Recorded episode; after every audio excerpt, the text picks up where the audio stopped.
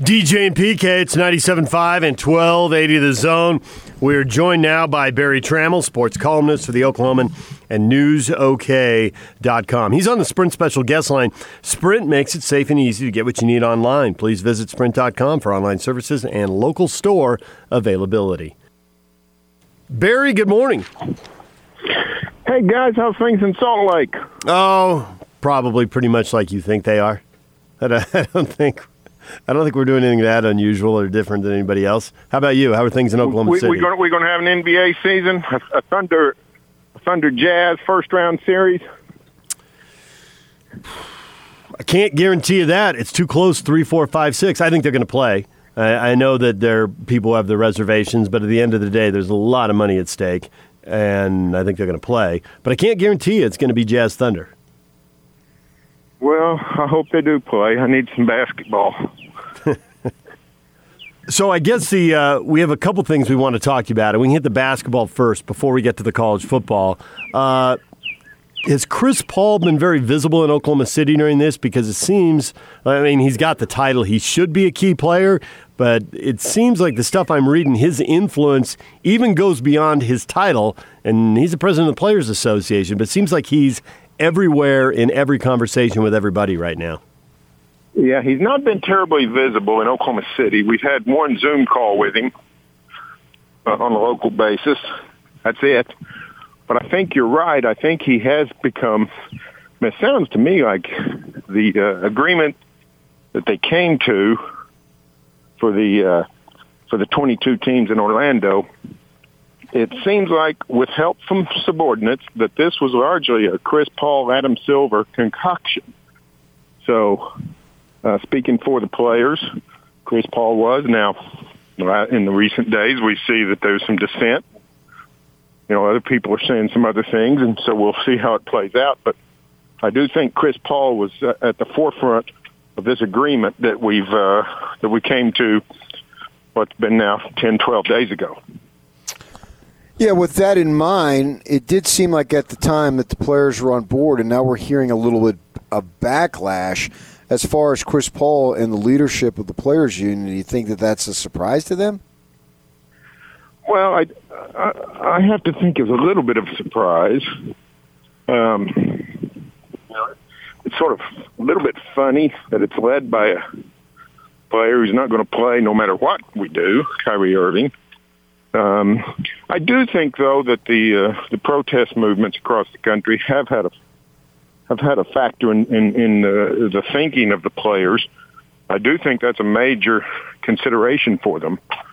So I, I can see where the needle has moved, and some of the things they were considering, they're you know they have to consider other things now. So I'm not saying they're not they're not valid, but uh, I do think is a little bit of a surprise because I don't think the NBA would have moved on the uh, suggestion without without pretty pretty big confidence that this would uh, this would be widely accepted. So, are you hearing anything uh, from the organization in Oklahoma City as far as the ensuing season, when it might start, if there could be fans, could it be pushed back, or is that just a big series of question marks and who can guess now? Yeah, we don't hear anything from the Thunder. Uh, we've actually we get we get more solid news out of the North Koreans than we do the Thunder. It's one of the you know the lockdown societies in, in American sports. Um, you know, ESPN reported that Clay Bennett made the made the plea for all 30 teams, which was interesting when when that went down. That now seems fairly quaint because it looks to me like if we go any direction from 22, we're going to go down, not up. With you know the coronavirus numbers uh, rising in Orlando, doesn't seem you know doesn't seem as uh, fail safe as it was a couple of weeks ago. But uh, yeah, no, the Thunder really hasn't given us any indication what's going to happen. So the other big story, obviously, was uh, Gundy with the T-shirt. Uh, what was the general reaction to folks in the Oklahoma in Oklahoma City area, but the state generally, as far as that went? Well, I mean, uh, most of the fans are outraged that Gundy has come under fire. We're a red state. Donald Trump's opening his campaign Saturday in Tulsa. Going to have a big rally in Tulsa. So this is this is Trump territory. This all really stems back to April. You know, if Gundy had just shown up with an OAN T-shirt going fishing, most people wouldn't even know what he's talking about, what, what it even refers to. I don't think Chuba Hubbard would have known.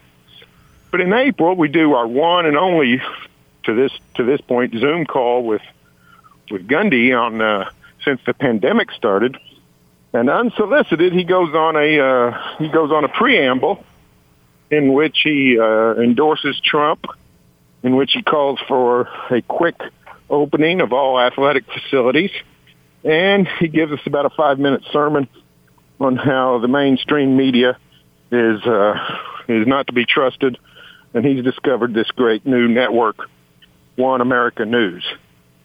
Frankly, it's the first time I'd ever heard of it, and I've never heard of it since in any other context except Mike Gundy.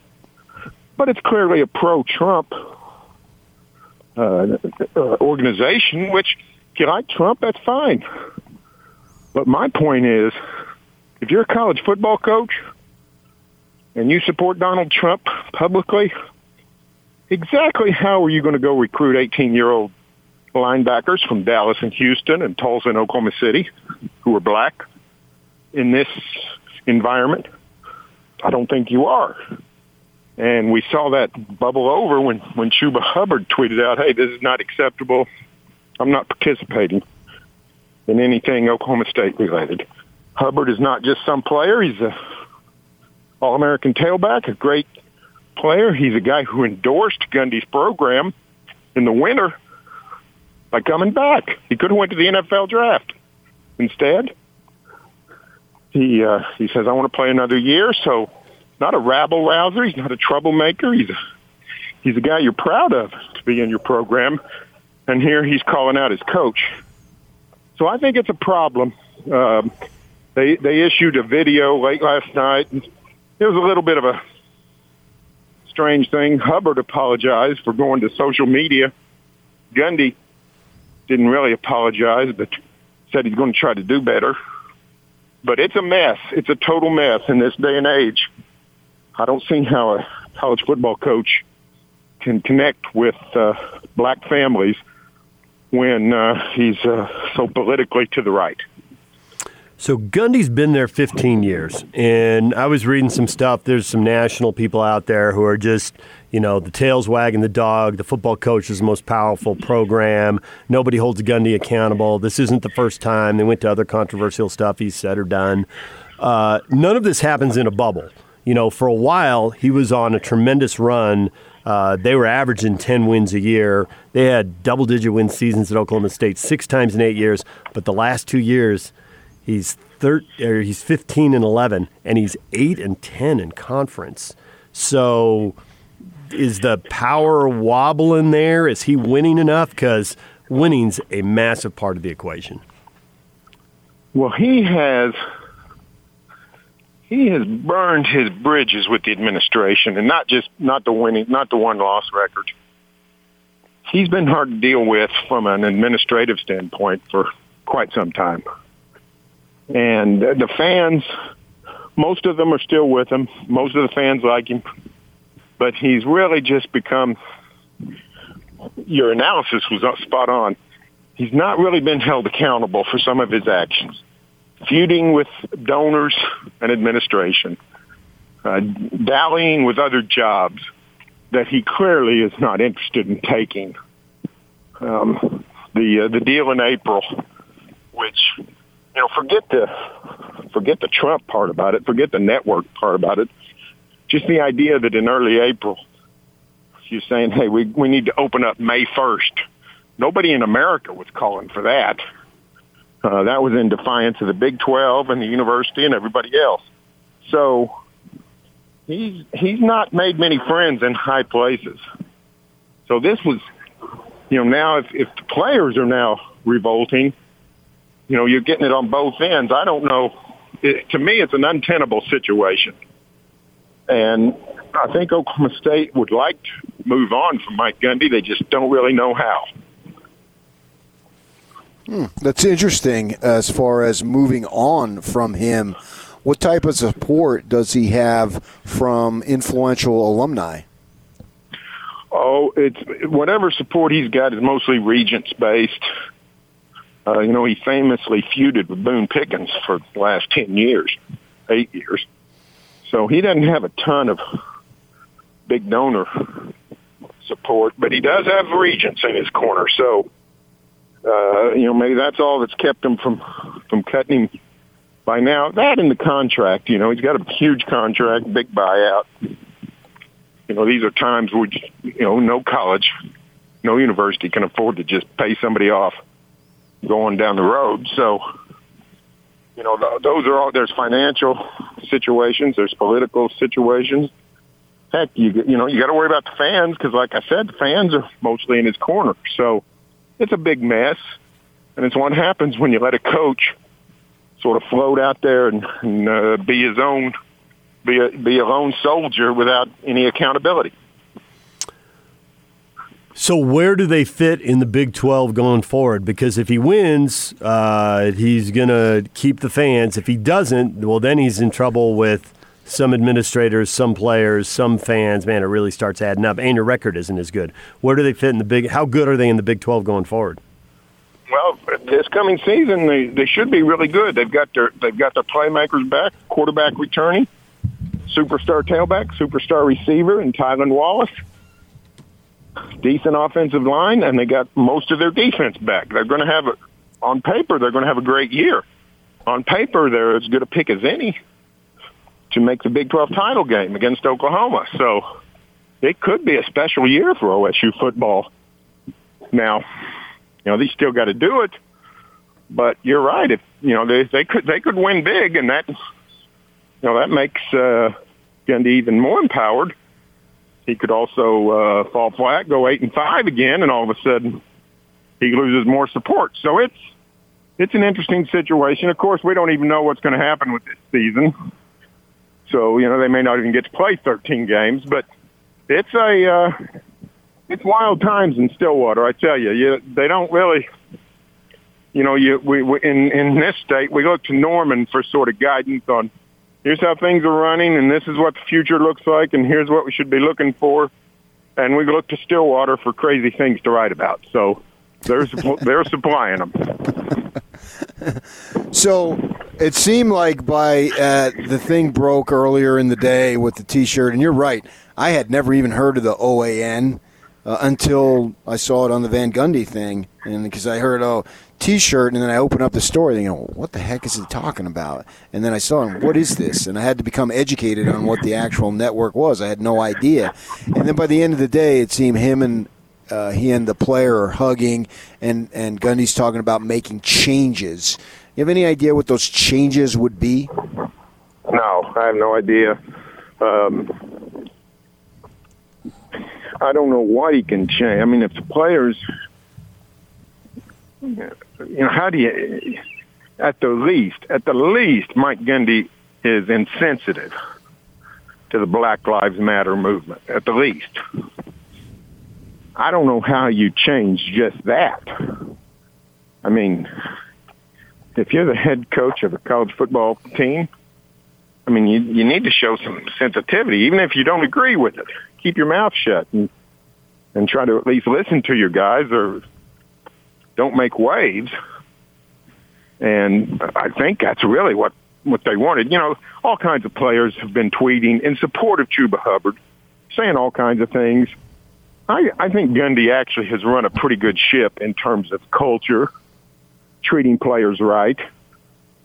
You know, they don't they don't allow the coaches to cuss players they take pride in, in giving players a, a good experience. And like I said, Chuba Hubbard himself endorses the program by his decision to come back. So I don't know what Gundy can do to show that he actually is sensitive to the to the concerns of the entire movement. Uh, you know, if, if if you're if you're not sensitive to something, can you just change by saying, well, I am going to be sensitive? I don't know.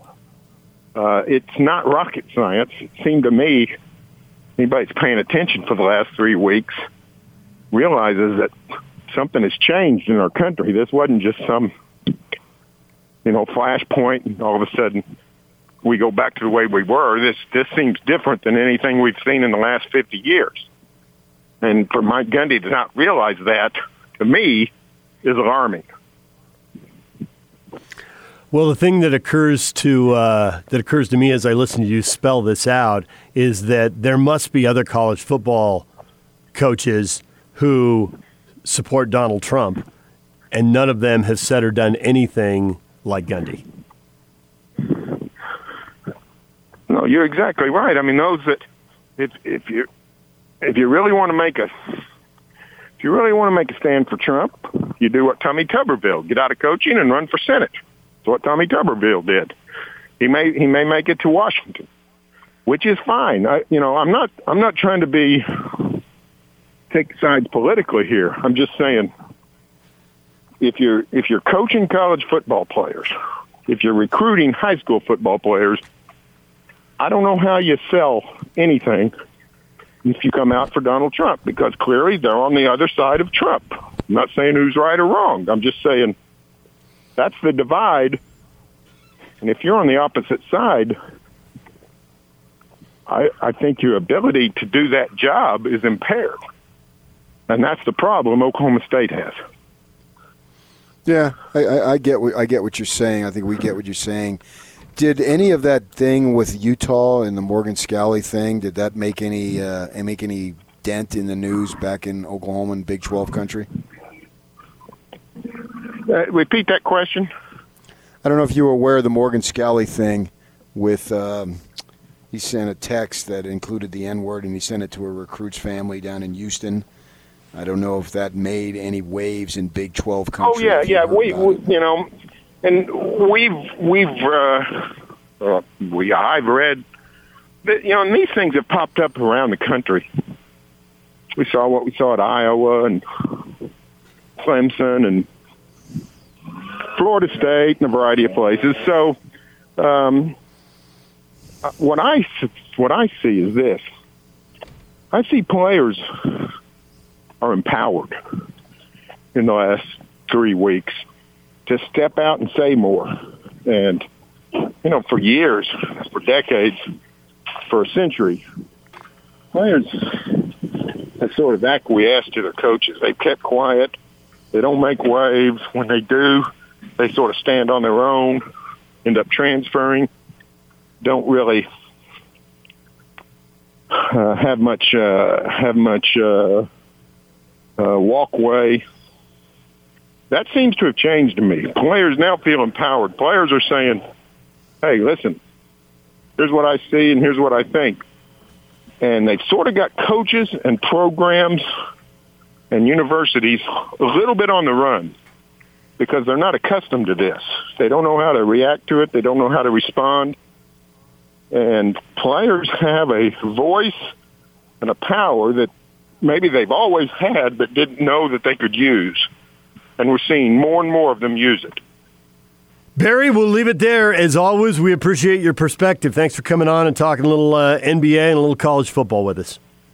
Well, I appreciate it. I hope we have uh, hope we have some basketball soon. That that would be nice. Berry, thanks for coming on. See you guys.